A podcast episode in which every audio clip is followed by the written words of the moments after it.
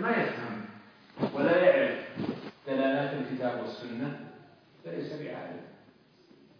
واعظ ممكن يكون واعظ ممكن يكون داعية. لذلك لما قال جل وعلا وإذا جاءهم أمر من الأمن أو الخوف أذاعوا به. ولو ردوه إلى الرسول وإلى أولي الأمر منهم لعلمه الذين يستنبطونه منهم. ما معنى يستنبطونه؟ أي يستخرجون الحكم من الأدلة كتاب والسنة. هذا الاستخراج له قواعد.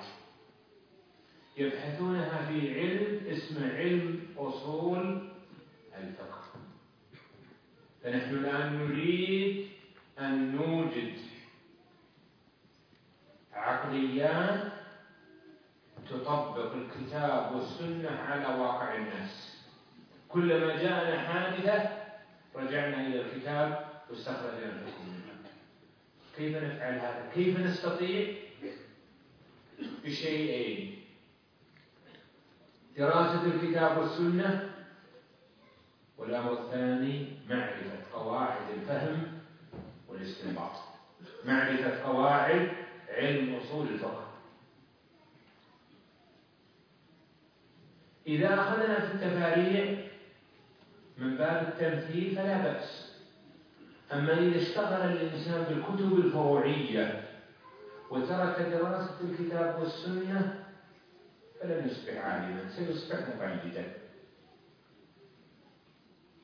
دراسة هذه الكتب طيب لكن أن تشغل حياة الإنسان كلها حينئذ لا يخرج عالما.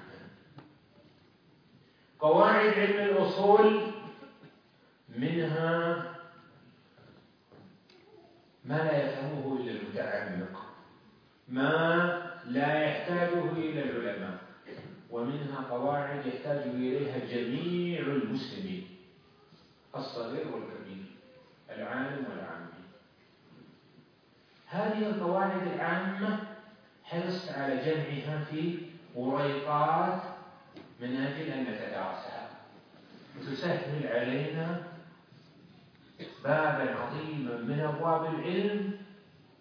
قد يعسر علينا مراجعتها في كتب الأصول لأنها فيها مباحث متعمقة. قد لا نفهمها وقد لا نحتاج إليها.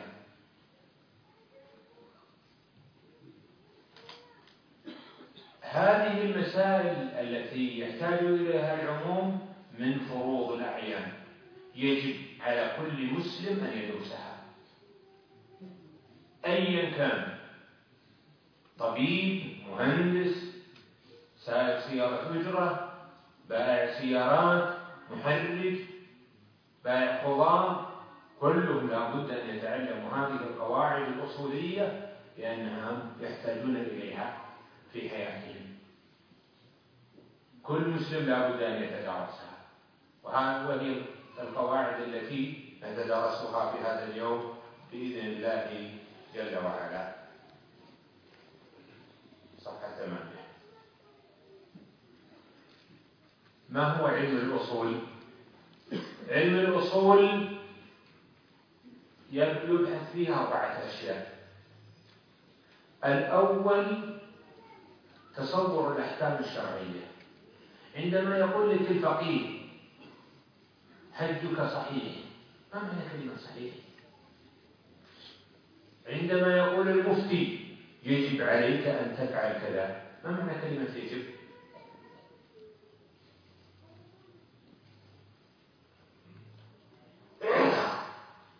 الحمد لله. إذا هذا هو النوع الأول من أنواع علم الأصول. معرفة الأحكام الشرعية. لما يقول الفقيه لا يقبل. ما لا يقبل؟ مباح. ما معنى لا مباح؟ سنة. مستحب.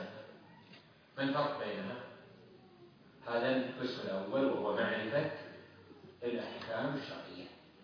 القسم الثاني معرفة الأدلة. ما الذي يصح الاستدلال به وما الذي لا يصح؟ لغايه امبارح كنا أنا مش لغايه امبارح كنا الرؤية المنامية التي رآها الشيخ يجب العمل بها ولا يجب؟ هل هي دليل من أدلة الشرع أو لا؟ أين العلم الذي يفرق لنا بين ما هو دليل وما ليس بدليل؟ إذا ألقي في روع الإنسان على جهة الإلهام بعض الأحكام. هل نجعل منها أدلة أو نجعل هذا مما يستخرج به أحكام؟ قول زيد أو إمام المسجد الكبير أو الفقيه هل هو حجة شرعية أو ليس بحجة شرعية؟ وعلى من يكون حجة شرعية. هذا القسم الثاني. من أقسام علم الأصول ما يكون دليلا وما ليس بدليل الثالث قواعد الاستنباط والفهم إذا قلت لك أن تفهم الدرس جيدا جزاك الله خيرا هل معناه أن البقية لا يفهمون الدرس؟ هل يسمونه مفهوم أو يسمونه دليل الخطاب؟ يسمى دليل الخطاب له شروط وضوابط.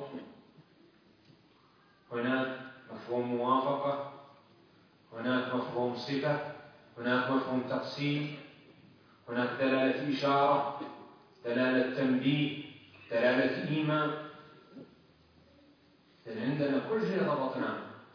علماء الشريعة من فضل الله عز وجل ضبطوا قواعد الفهم إذا جاءنا لفظ ما هي الألفاظ العامة؟ وماذا يترتب على اللفظ العام؟ وما هو اللفظ الخاص؟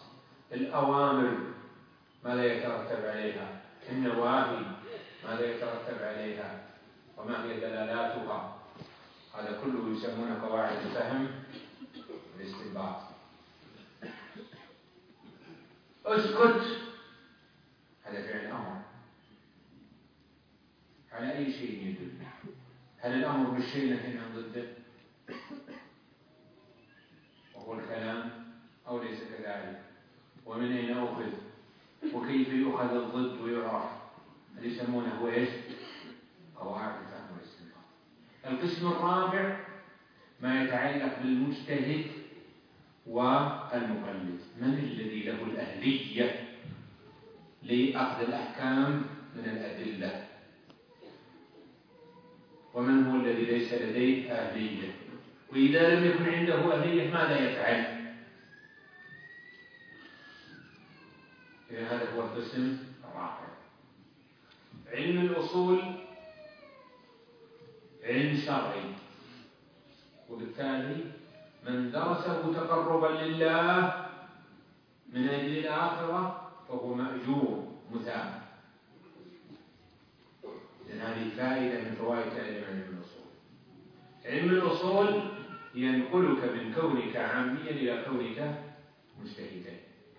علم الأصول يجعلك تفهم الكتاب والسنة وتنزلها على المراد منها علم الأصول في التعريف للكلمات التي يستعملها العلماء.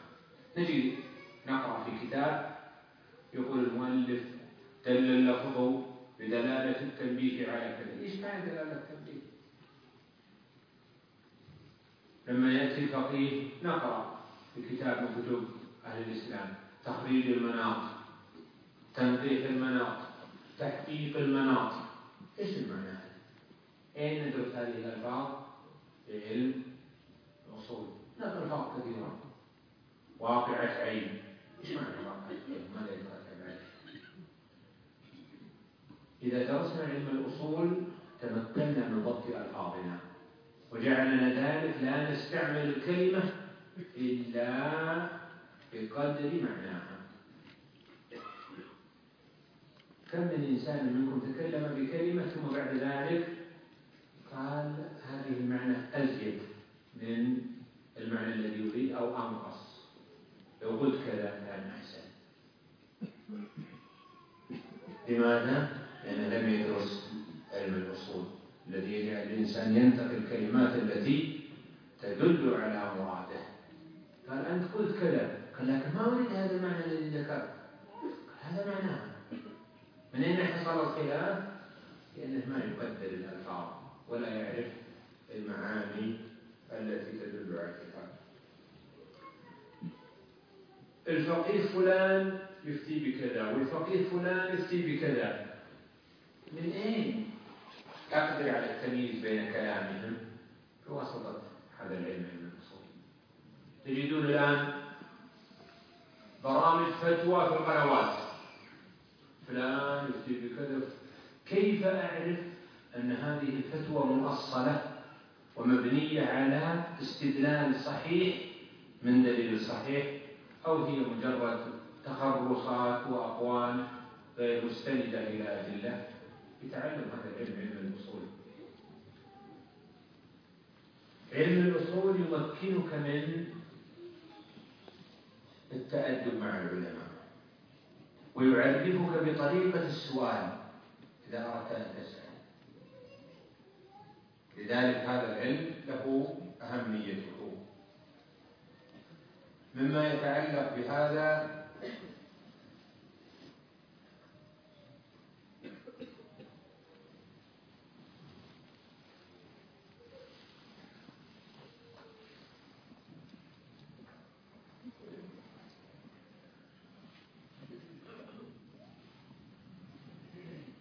لا يجوز للإنسان أن يقدم على فعل حتى يعرف حكم الله فيه. تبغى تبيع تشتري قبل ما تبيع وتشتري يجب أن تعرف حكم الله في هذا البيع وهذا الشراء. قبل أن تذهب قبل أن تعود قبل أن تجلس قبل أن تفعل أي فعل لابد أن تعرف لا يجوز للإنسان أن يقدم على فعل وهو لا يعرف حكم الله فيه. كان أمير المؤمنين عمر بن الخطاب رضي الله عنه يمر في السوق. ويسأل من وجد يبيع أو يشتري؟ تعال اختبار. ما حكم كذا؟ هل يجوز هذا البيع أو لا يجوز؟ إن وجده يعرف أحكام البيع يسأل وإن وجده لا يعرف أحكام البيع والشراء أقامه من السوق. يقول لا يبيع في سوقنا إلا من قد تفقه في الدين.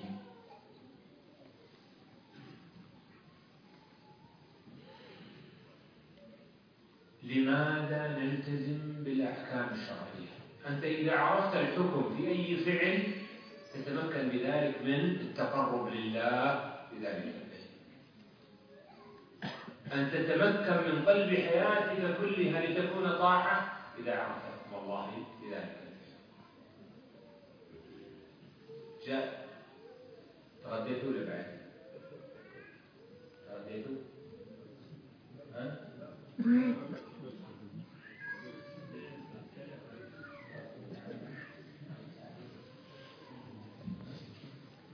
ما حكم أكل الغداء؟ ما حكم أكل الغداء؟ الأكل حرام؟ من يقول مباح؟ بس جواب خاطئ أحد عنده جواب آخر؟ عادة عادة هذا ليس من الأحكام الشرعية.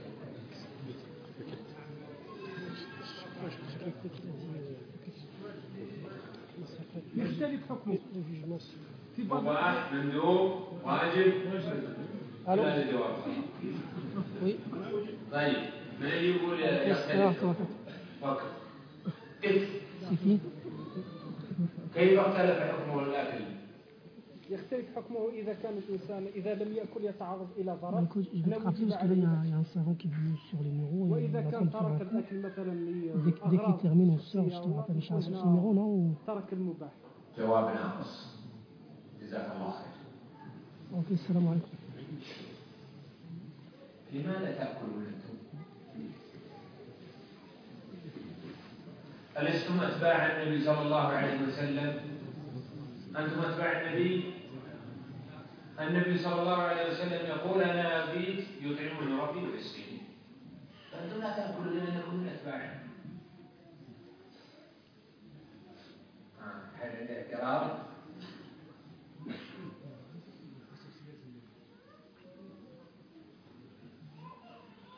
النبي صلى الله عليه وسلم ألم يقل وأصوم وأفطر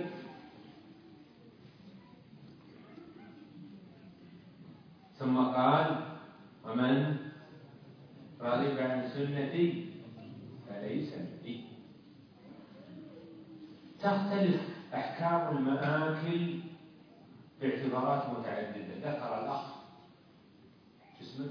عباس. عباس نموذج منها وهناك نماذج أخرى. ليش تاكل؟ قال جاي اسكي ما لها أجر. وأنت ليش تاكل؟ قال أريد أن أتقوى على طاعة الله فكان الأكل في حقه عبادة وقربة يؤجر عليها كل حبة رز يكون له أجر عليها لماذا؟ لأنه نوى التقرب لله لماذا تنام؟ عيوني تطير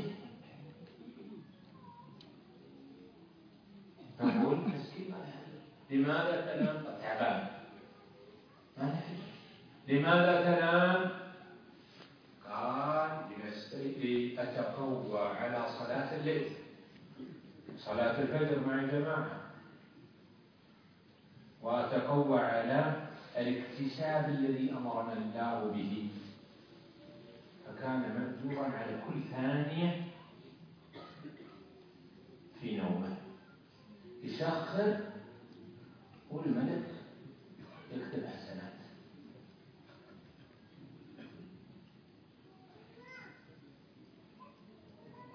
طيب. لماذا؟ هكذا أيضا في بقية الحياة. إذا عرفنا الحكم حكم الفعل قبل الإقدام عليه. تمكنا من أن نجعل حياتنا كلها قربة وعبادة لله عز وجل. وهذا أمر سهل ويسير لكن يحتاج منا إلى شيئين علم وحسن قصد نية صالحة. ليش رايك العمل؟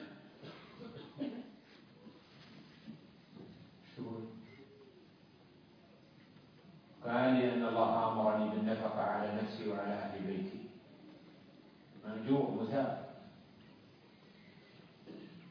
ليش تبسم؟ ليش تبسم؟ لأن النبي صلى الله عليه وسلم يقول تبسمك بوجه أخيك صدقة بس الثاني يقول إيش؟ مجاملة مجاملة ما لها أجر لكن الذي سار على أو أطاع النبي صلى الله عليه وسلم بذلك كان مأجورا مثابا لماذا نلتزم بالأحكام الشرعية؟ لا شك أن الشريعة جاءت لمصلحة الخلق. ما من حكم إلا وفيه مصلحة لك.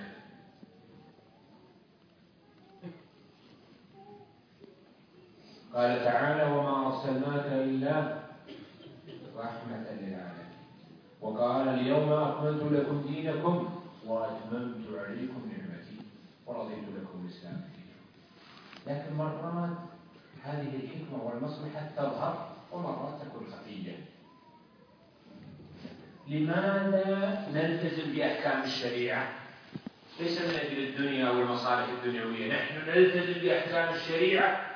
طاعة لله ومن أجل الحصول على الأجر الأخروي نريد دخول الجنة. قال ليش تصوم؟ قال الصوم يبعد الأمراض والصوم يبعد السمنة والصوم يبعد السكر والصوم والصوم. مسكين ما له أجر. لأنه لم ينوي بذلك التقرب لله ولم ينوي الأجر الأخروي لماذا صليت صلاة الاستسقاء؟ قال والله المزرعة محتاجة نطالع على الله. ينزل المطر. فما لها أجر؟ الذي لكن ليس عليه وزر لأنه جعل الصلاة لله. الذي يؤجر والذي ينوي بعمله التقرب لله من أجل أن ينيله الآخرة. من كان يريد العاجلة عجلنا له فيها ما نشاء. لمن نريد. ثم جعلنا له جهنم يصلها مذموما مدحورا. إذا ما قصد الآخرة ومن أراد الآخرة وسعى لها سعيها وهو مؤمن فأولئك كان سعيهم مشكورا. إذا لا يحصل على أجر الآخرة إلا من نوى الآخرة. من نوى المصلحة الدنيوية في العمل فلا أجر. إنما الأعمال بالنيات. طريقة استخراج الحكم الشرعي صفحة 15 الناس على صنفين. علماء فهؤلاء يرجعون إلى الكتاب والسنة مباشرة. كيف يرجع إلى الكتاب والسنة؟ عنده قواعد للفهم والاستنباط. يطبقها. وعنده معرفة بالنصوص. متوافقها ومتعارضها وكيفية الجمع بين هذه النصوص المتعارضة. القسم الثاني من الناس من لم يكن قادرا على الاجتهاد واستنباط الأحكام من الأدلة. ماذا يفعل؟ فاسألوا أهل الذكر إن كنتم لا تعلمون. وهذا يحتاج أيضا لدراسة الأصول علشان يفرق بين من يجوز سؤاله يجوز ليس كل من خرج في القنوات يجوز سؤاله. وليس كل من تصدر للفتوى يجوز سؤاله. وليس كل من قام بالتدريس يجوز سؤاله. هناك مواصفات. سنأتي إليها بعد.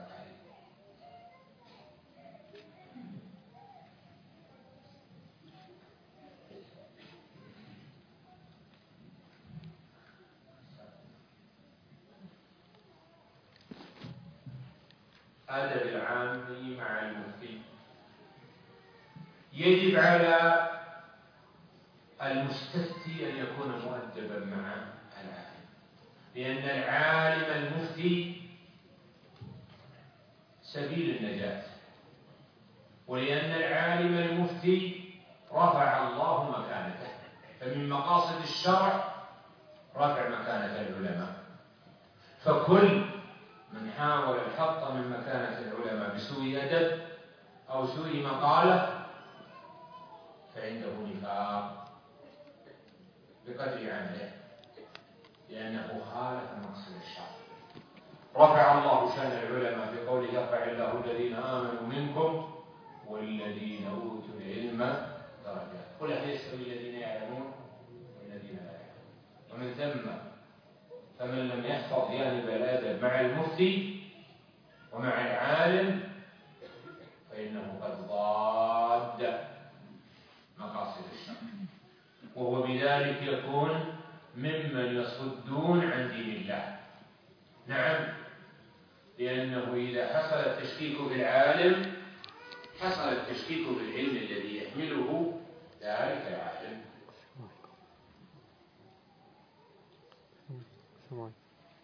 أيضا مو بالوقت تتصل على العالم الساعة اثنتين يكلم نعم. قال قبل عشرين سنة سويت كذا. صح إنه هذا وقته. توقظني من النوم علشان مسألة قبل عشرين سنة.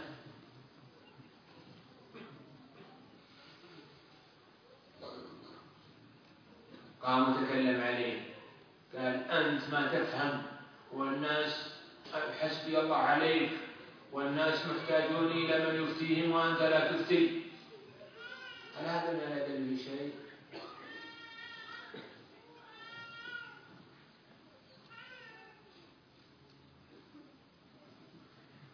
إذا سألت العالم وش الدليل؟ عندنا عامي سأل وقال الحكم في هذه المسألة كذا حكم الله في المسألة كذا قال العامي وش الدليل؟ يا أخي أنت ما تعرف القياس ولا تعرف الإجماع ولا تعلم الناسخ من المنسوخ ولا تعرف أنواع الدلالات ولا قواعد الفهم ولا طرائق الاستنباط المرة الثانية مسألة إذا سألتني عن الحكم ثم سألتني عن الدليل كأنك تشك وليس من الأدب شيء اسأل. سألتني اليوم عن الحكم إذا جاء من الغد اسأل عن دليل المسألة.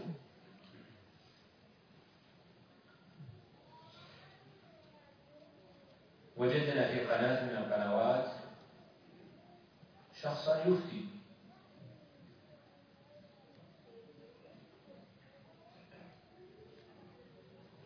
منظر طيب يجوز سؤال ولا ما يجوز؟ ما يجوز ما نعرفه قال طيب هذا ظاهر في القناة الفلانية ولو طيب عليه لحية ولو مسائل الدين لابد أن تثق فيها ولا يجوز للمرء أن يأخذ بفتوى إلا من يثق به في علمه ودينه تبين من بكرة أن هذا اللي في البرنامج هو اللي يضرب المعازف عند القناة وراكب له لحية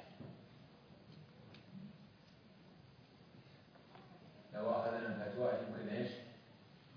يوقع لنا من الضرر الضرر والشر الشيء الكثير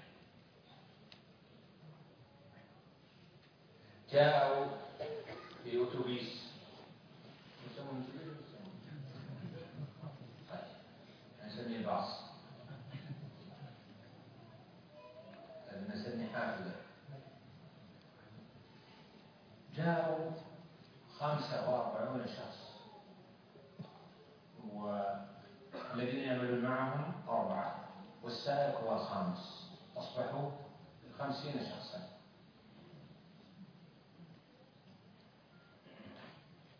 جاءوا يستفتون. عندهم مسألة الحج.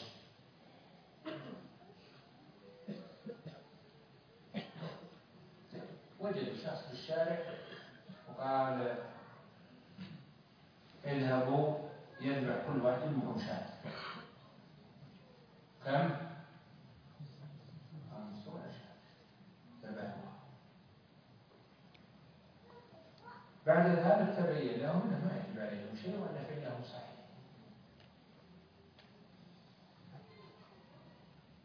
من أين نشا الخطا سألوا من لا يعرف به. وبالتالي تحملون الخطا وجدوه من الغد نفس الشخص. وقالوا أنت أفتيتنا وتبين لنا أن فتواك أخطأ. قال لانكم مغفلون سالتم اي واحد. أنا بريء. والله لنعطيكم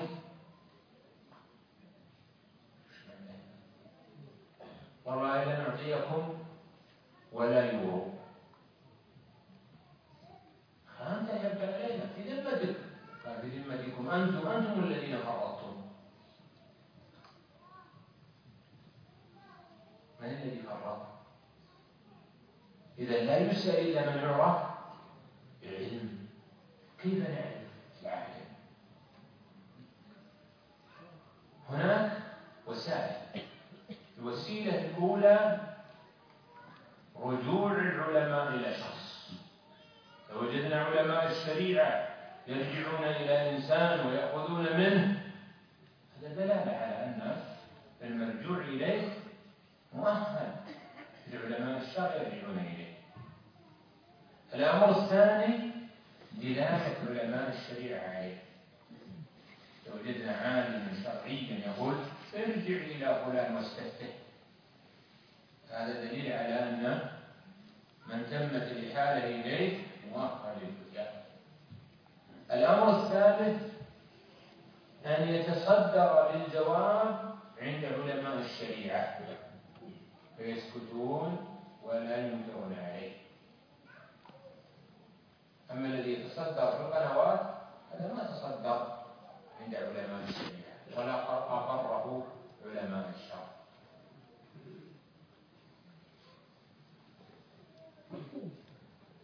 إذا لم يعرف أن الشخص مؤهل للفتيا فمراجعته حرام والأخذ بالفتيا حرام. ومن هنا فإنني أنبه على الحذر من القول على الله بلا علم. أخي ما تجوز. منين؟ أخذنا بتشغل القلب بعقل بعقل العقل دليل حتى نبني عليه أحكام شرعية العقل آلة نفهم بها وليس دليلا شرعيا نرتب الأحكام الشرعية بناء عليها وبالتالي أنت ضللت وأضللت اسمع لقول النبي صلى الله عليه وسلم إن الله لا يقبض العلم بقبض العلماء وإنما يقبض العلم. إن الله لا يقبض العلم انتزاعا ينتزعه من صدور الرجال ولكن يقبض العلم بقبض العلماء. حتى إذا لم يبقى عالم إيش؟ اتخذ الناس رؤوسا جهالا. فسئلوا فأفتوا بغير علم فضلوا. وأضلوا هذا هو سبب الضلال لذلك لابد يجب على الأمة أن يكون عندها من العلماء ما يكتفون به في أخذ الأحكام الشرعية. ومن ما يحج في النفس قلة العلماء في هذا الزمان العلماء نوادر. نوادر وبالتالي هؤلاء العلماء هم الذين يحمي الله بهم الأمة من الضلال. هم الذين يرشدون الأمة إلى ما ينفعهم. هم الذين يوضحون أحكام الشريعة. هم الذين ينزلون الحوادث الجديدة على أحكامها الشرعية وبالتالي الحاجة الشديدة لهم الحاجة الشديدة للعلماء. كم عدد المسلمين في العالم؟ رياض؟ نصر كم عدد المفتين المؤهلين للفتيا قلة نوادر.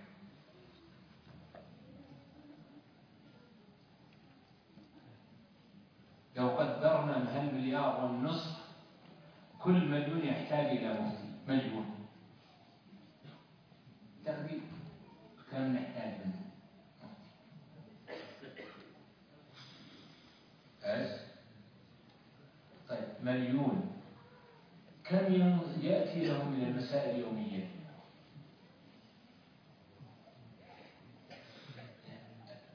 العالم يا مئة ما يكفي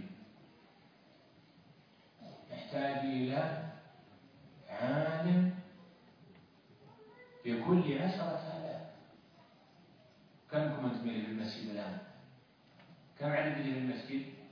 إلى ألف ألفين. قدرنا الذين في هذه البلاد من المسلمين كم؟ ها؟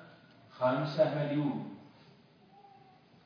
معناها أننا نحتاج أقل شيء إلى خمسمائة عالم في فارس بس فارس مو بإنسان يحفظ الأحكام. ويحفظ أقوال العالم. وهو الذي يتمكن من فهم الكتاب والسنة. ويستخرج أحكام الوقائع الجديدة من الكتاب والسنة. ولذلك الوضع مزري مؤسف ما عنده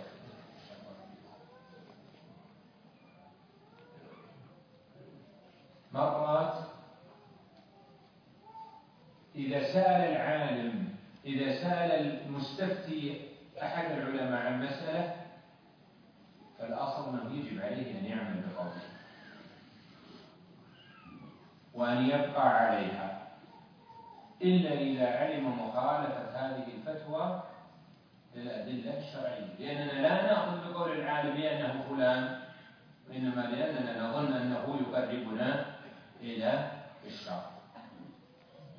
سأل عالما من العلماء. إنسان عنده زوجة. طل قال لها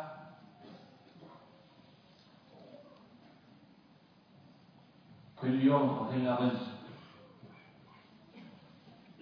كذا كل يوم طابخ مكرونة. أشوفك. إذا طبخت المكرونة بعد اليوم فأنت طالبة مسكين. عقله ناقص. سأل من بكرة قالت أنا فيها. طبخت مكرونة ما طبخت راح سأل العالم قال حرام عليك. أن تتخذ الطلاق يمينا. حرام عليك أن تتخذ آيات الله هزوا عليك التوبة إلى الله من ذلك.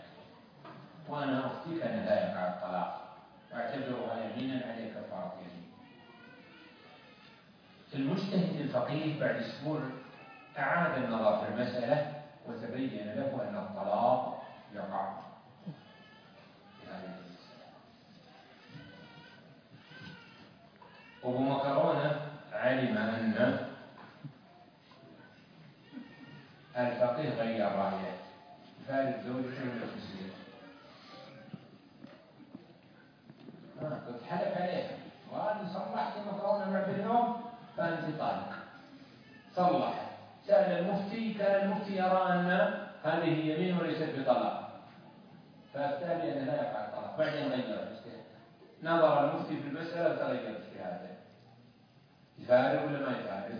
يقول ما دام أنه عمل بفتوى في الزمان السابق يستمر عليها لكن لو قالها مرة ثانية صلحت المقارنة قال طالق حينئذ يعمل به القول الجديد للفقيه. كان يا أخي هذا من المفتين ما ندري شو نسوي. هذا فلان وهذا فلان وهذا فلان. من نسأل؟ ونسأل المؤهل للفتية قال أنا عندي أربعة كلهم مؤهلون للفتية. قلنا ما دام كلهم مؤهلون للفتية سأل أي واحد. لا يلزمك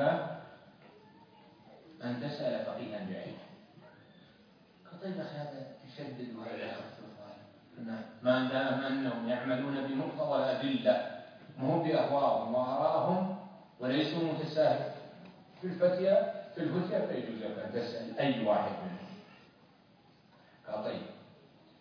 أنا سألتهم جميعا. واحد قال حرام واحد قال واجب واحد قال مباح واحد قال مكروه. بأي قول أعمل. نقول حينئذ أنت أصلا أخطأت كنت تسأل جميعا. اسأل واحد. واكتفي بقوله. إذا علمت بقول أكثر من عالم وعلمت أن أقوالهم مختلفة وجب عليك الترجيح بين أقوالهم؟ نقول بثلاث صفات العلم والورع والأثرية إذا أفتى عالم بشيء ومن هذا العلماء يفتون بغيره اشتغل في الشرع في قول المئة ولا في قول الواحد؟ قول المئة أقرب لأن يكون هو الشرع. إذا أفتى زيد الفقيه الأعلم بشيء وأفتى خالد بشيء مخالف وخالد أقل في العلم من زيد فحينئذ تعمل بقول زيد. يعني تظن أن زيدا أقرب أن يكون قوله موافقا للشرع.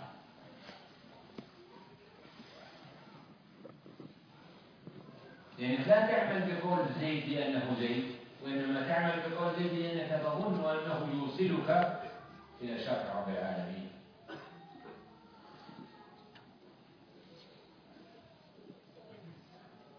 تقليد المتساهل بالفتيا صفحة 26 إيش معنى المتساهل بالفتيا؟ من يجاوب؟ ولا السائل بالفتيات ها؟ خمنوا معليش والله الحلال يكون ليكم إيش معنى مسائل بالفتيات؟ كل يسوق الحلال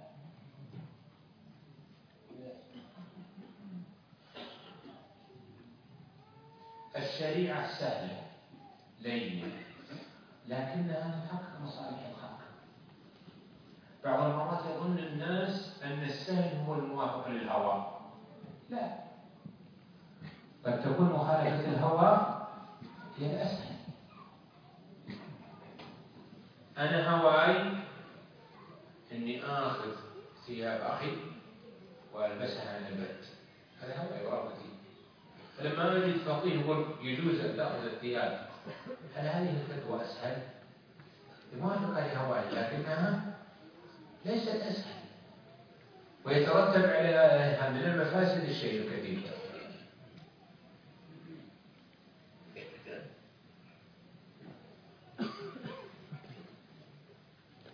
طيب أنا أمثل بنموذج أسهل من هذا. والله إحنا نشدد في موضوع الصلاة كيف تشددون؟ قالوا نرى أن تارك الصلاة كافر بينما غيرنا يرون أنه أيهما أشد وأيهما أسهل القول بأن تارك الصلاة يكفر أو القول بأن تارك الصلاة لا يكفر إيش رأيكم؟ إيش تظنون؟ ها؟ لا تجاملون الأشد الذي يكفر. اسمع انك ما تفهم المسألة هذا الإنسان تائب جاء إليك قال لي خمس سنوات لي عشر سنوات لا أصلي ولا أصوم. جاء إلي وأنا قلت تارك الصلاة تكفر. قلت عفى الله عما سلف. ولا يجب عليك قضاء ما مضى. وأكثر من النوافل لعل الله أن يعوضك الأجر الذي فاتك. لأن تارك الصلاة يكفر قال الثاني لا تارك الصلاة لا يكفر وبالتالي يجب عليك أن تقضي الخمس الصلوات. ويجب عليك أن تصوم هذه الأشهر التي بعدك قال ما دام توبة هذا أولها؟ كلافة ومشكة أولنا إذا أين يوم أسر طيب. ها؟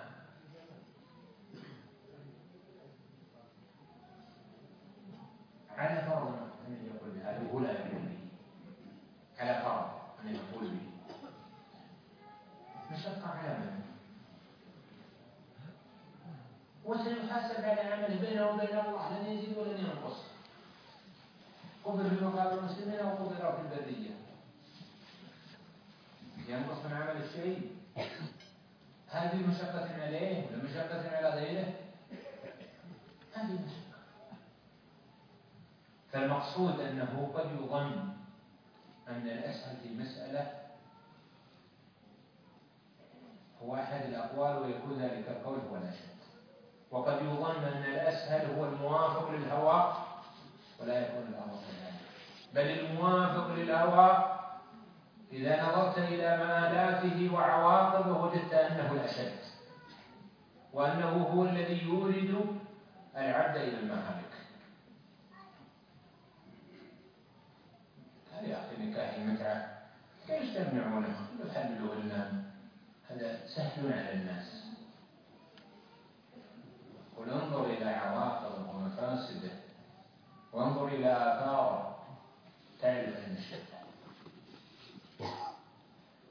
ومن هنا فالفقيه يعمل بمقتضى الأدلة كتابا وسنة ويفتي بهما. وإن قال له الناس هذا شديد لم يلتفت إلى هذا.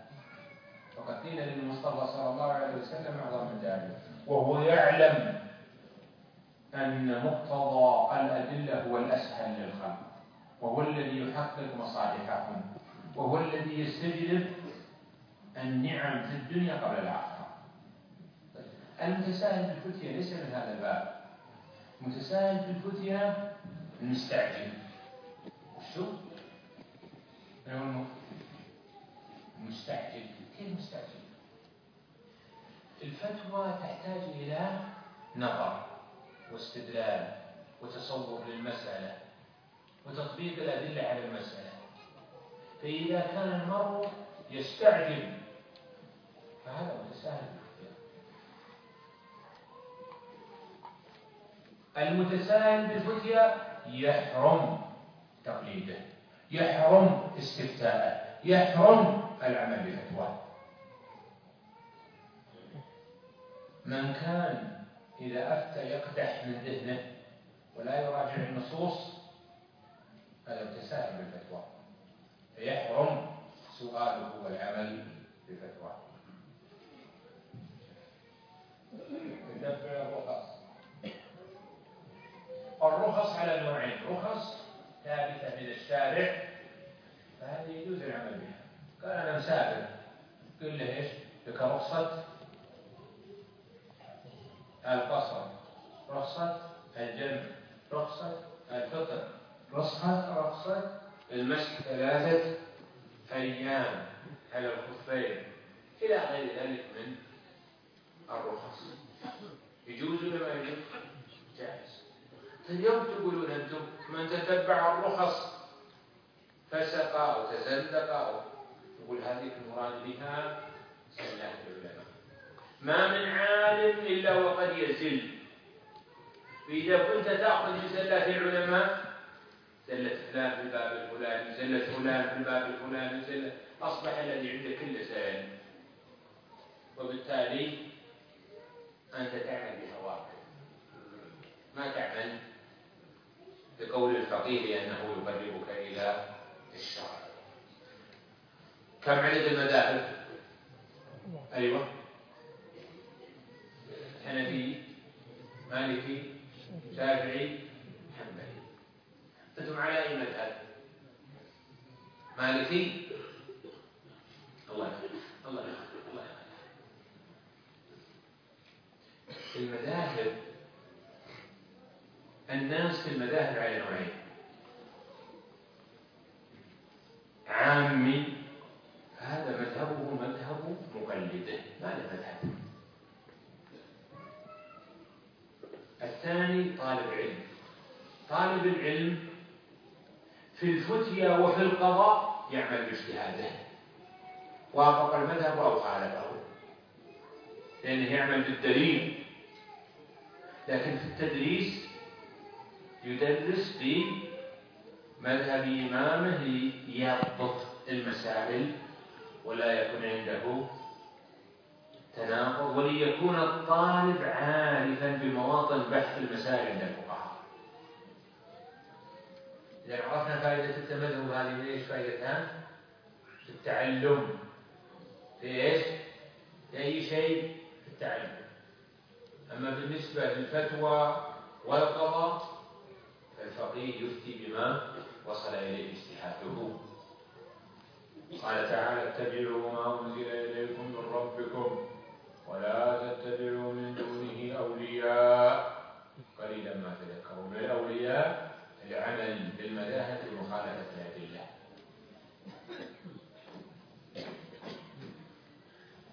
من لم يكن عارفا بالأدلة قادرا على الاستنباط عاملا بالاجتهاد هذا ليس بفقيه. لو جاءنا وحفظ ستين كتاب في المذهب المالكي وعرفها وعرف معانيها مدونة يحفظها مختصر خليل يحفظه شروح خليل من ناحية الجليل وغيره يحفظها. هذا ليس بفقيه طيب لا يذكر الأمة العلم. الفقيه هو الذي يفهم الكتاب والسنة. وما كان المؤمنون لينذروا كافة فلولا نفر من كل فرقة منهم طائفة ليتفقهوا في الدين. كتاب السنة ويتفقهوا في المذهب من يريد الله به خيرا يفقهه في الدين. لكن تعلم الفقه على مقتضى المذاهب هذا يحتاج إليه الناس. تضبط لهم المسائل ويعرفون مصطلحات المذهب ولا يحصل عندهم تناقض وإذا جاءتهم مسألة تمكنوا من مراجعة هذه الكتب.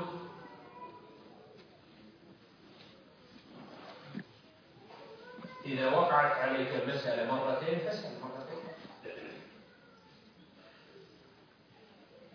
عندما نقول واجب إيش معنى واجب؟ يعني أن تاركه آثم. طيب. عندما نقول مندوب فاعله مثاب وتاركه إيش؟ آثم لا. طيب. عندما نقول حرام فاعله آثم تاركة. مأجور. يشترط أن يكون تركه لله. ليش؟ أو لماذا لا تشربون الخمر؟ طاعة لله. أنتم مأجور قال الثاني أخي الخمر تضر في الصحة. فالخمر ضيع العقل وبالتالي قد يفعل الإنسان ما لا تحمد عقباه. ليس له الذي يؤجر هو الذي تركه طاعة لله. المكروه إيش معناته؟ لا يأثم فاعله ويؤجر تاركه إذا نوى التقرب لله طيب المباح هو الذي خير في فعل في فعله وفي تركه. هناك أيضا عدد من المصطلحات التي يستعملها الفقهاء. إذا قال الفقيه أعد الصلاة افعلها مرة ثانية. اقض الصلاة افعله خارج الوقت. في فرق بين قوله اقض الصلاة وبين قوله أعد الصلاة. طيب. إذا قال الفقيه صلاتك غير مقبولة أو جاءنا في النصوص. مرة يراد بها أنه ليس له أجر ومرة يراد بها أنها باطلة عليه أن يعيد. لما قال النبي صلى الله عليه وسلم لا من شرب الخمر لم يقبل الله له صلاة أربعين يوما إيش معنى هذا؟ يعني أنه لا يؤجر على الصلاة يجب عليه أن يفعل الصلاة ويسقط عنه الإثم بفعلها لكن ليس له أجر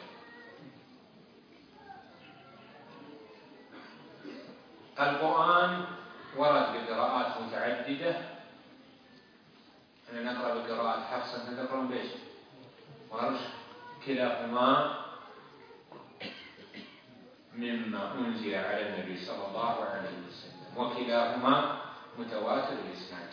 وبأي قراءة قرأ الإنسان في صلاته صحت الصلاة. ولا يصح لك أن تنكر على من قرأ بقراءة ثابتة عن النبي صلى الله عليه وسلم. الأفعال المنقولة عن النبي صلى الله عليه وسلم على أنواع. أفعال النبي صلى الله عليه وسلم على أنواع النوع الأول الأفعال الخاصة بالنبي صلى الله عليه وسلم. مثل إيش؟ كون تزوج تسع نسوة. هذا خاص. تزوج المرأة التي وهبت نفسها للنبي. خالصة لك من دون المؤمنين. هذا لا يجوز لنا أن نقتدي به. مثلنا قبل قليل بالوصال في الصوم. النوع الثاني الأفعال التي فعلها النبي صلى الله عليه وسلم على جهة القربة والعبادة. مثل صلى مثل فهذه يشرع للعبد أن يقتدي بالنبي صلى الله عليه وسلم فيها. النوع الثالث فعله النبي لا على جهة القربة والعادة. كان صلى الله عليه وسلم يلبس العمامة يلبس إيش؟ العمامة فحينئذ لبس العمامة ليش أنتم ما تلبسوا العمامة؟ ما في ولا واحد يلبس العمامة ها؟ ليش؟ يقول فعل النبي صلى الله عليه وسلم هنا ليس على جهة القربة والعبادة وبالتالي لا يشرع لنا الاقتداء به طيب هذا بين الرسول أنا أتبع الرسول قل أنت وإن وافقته في الظاهر لكنك تخالفه في النية والباطن. والموافقة في الباطن أعظم من الموافقة في الظاهر.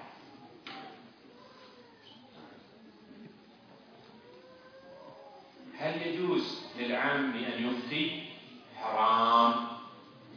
الفتوى للعلماء الذين يستنبطون الأحكام على الأدلة. لكن يمكن أن ينقل الفتوى. فيقول العالم الفلاني أفتى بكذا أما أن يفتي هو حرام. هل تقبل منه؟ نقول إذا نقل عامي فتوى فلا تقبلها ولا يجوز لك أن تعمل بناء على هذا النقل لأنه قد ينزل المسألة على غير المراد بها. ولأن الله قال فاسألوا أهل الذكر إن كنتم لا تعلمون. ما قال اسأل؟ العامة الذين يقولون الفتوى لكن في مرات يكون هناك موطن ضرورة. ما أتمكن ولا أجد. وأنا في برية ما عندي جوال ولا عندي شيء. وعندي عامل مثلي قال ترى سمعت العالم الفلاني يفتي بكذا ما أدري إلا هذا السبيل. الواجبات منها ما هو مضيق. مثل الصيام. من أول وقت الصيام من أول النهار إلى آخره ليس هناك سعة في الوقت تتمكن من فعل صيام آخر. وهناك واجبات مضيقة. وهناك واجبات موسعة مثل صلاة الظهر. يبتدئ وقتها من أذان الظهر إلى أذان العصر. يمكن تسوي الصلاة ألف مرة. الواجب الموسع يجوز تأخيره عن أول الوقت. الواجب الموسع يتعين في آخر الوقت. يجب على الإنسان أن يؤدي الواجب المضيق في وقته. كذلك الواجبات تنقسم إلى ما هو فرض عين مثل صلاة غلط صلوات الخمس صلوات الخمس هذه فرض عين. طيب صلاة الجنازة فرض كفاية. ما معنى فرض كفاية؟ إذا قام به البعض سقط الإثم عن الباقي. الجميع يخاطبون بفرض الكفاية ويتأدى الفرض بفعل البعض. طيب لو ظننت أنه لم يقم بفرض الكفاية لأحد تعين عليك الصلاة على الميت فرض كفاية. لو ظننت أنه لا يوجد أحد يصلي على الميت حينئذ يجب عليك عينا أن تصلي على الميت. إذا ابتدأنا في طاعة من الطاعات المندوبة هل يجوز قطعها؟ إذا ابتدأت في الواجب مثل الصلوات الخمس وجب عليك إكمالها. إذا ابتدأت في فروض الكفايات مثل صلاة الجنازة وجب عليك إكمالها. طيب النوافل. إذا ابتدأت النافلة يجوز قطعها ولا ما يجوز؟ في مذهب مالك وأبي حنيفة ما يجوز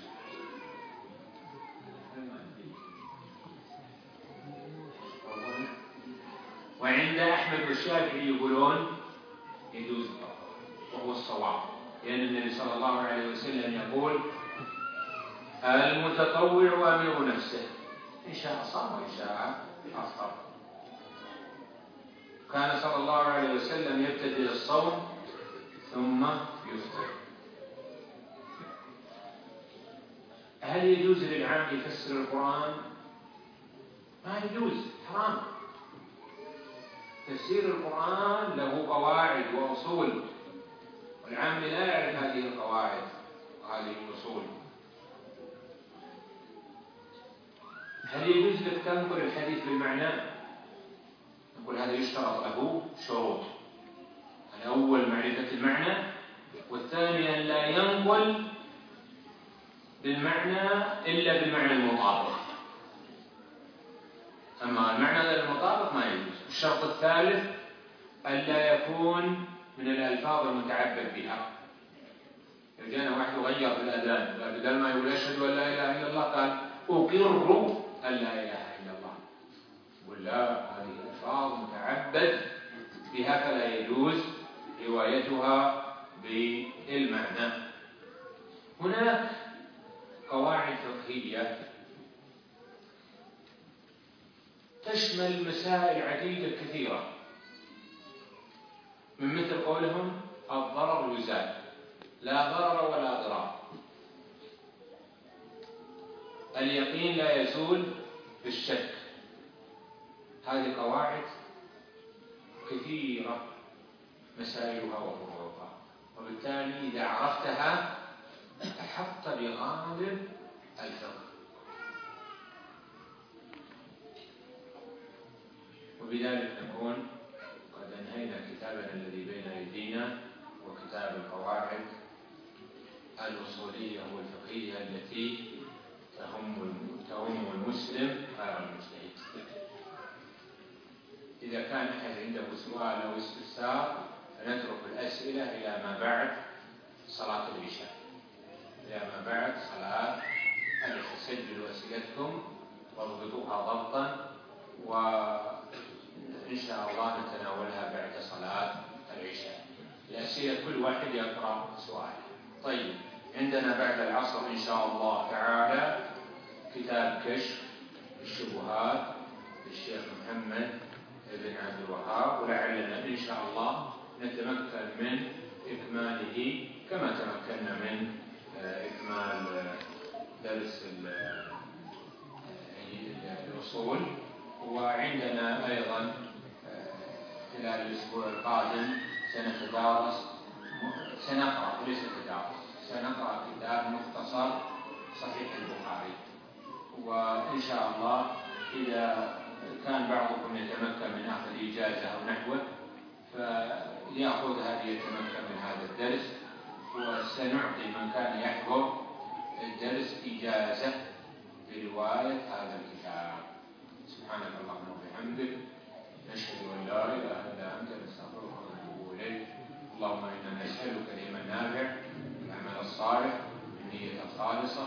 اللهم أصلح أحوال الأمة. اللهم أكثر الفقهاء فيها اللهم أكثر الفقهاء فيها اللهم أصلح قلوبنا واجعلها يا حي يا قيوم على أكمل الأحوال وأصلحها وأسدها. اللهم يا حي يا قيوم أعدنا من شرور أنفسنا ومن سيئات أعمالنا. اللهم إن ذنوبنا كثيرة لا يسعها إلا عفوك فاعف عنا واغفر لنا مغفرة من عندك. إنك أنت غفور رحيم هذا والله أعلم. وصلى الله على نبينا محمد وعلى آله وصحبه أجمعين. متى يبدا العصر.